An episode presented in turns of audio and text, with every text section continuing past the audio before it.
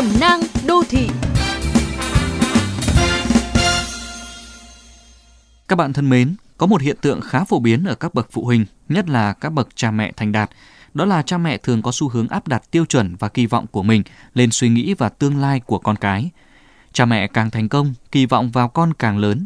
Và nếu trong trường hợp con họ trở thành những học sinh cá biệt, đội sổ hay không may mắn như những đứa trẻ bình thường khác, họ không chấp nhận được và gây áp lực trở lại với con, khiến con cái không tìm được chỗ dựa tinh thần.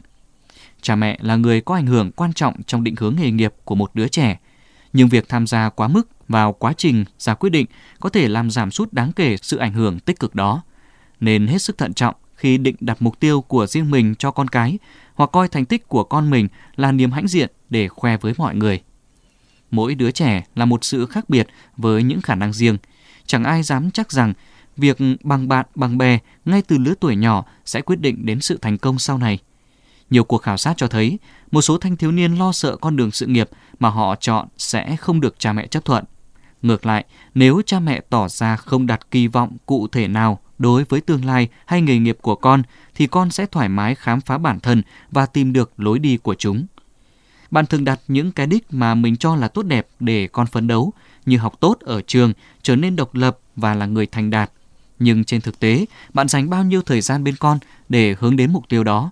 Thay vì kỳ vọng, thay vì kỳ vọng, hãy kỳ công trong quá trình đồng hành với chúng.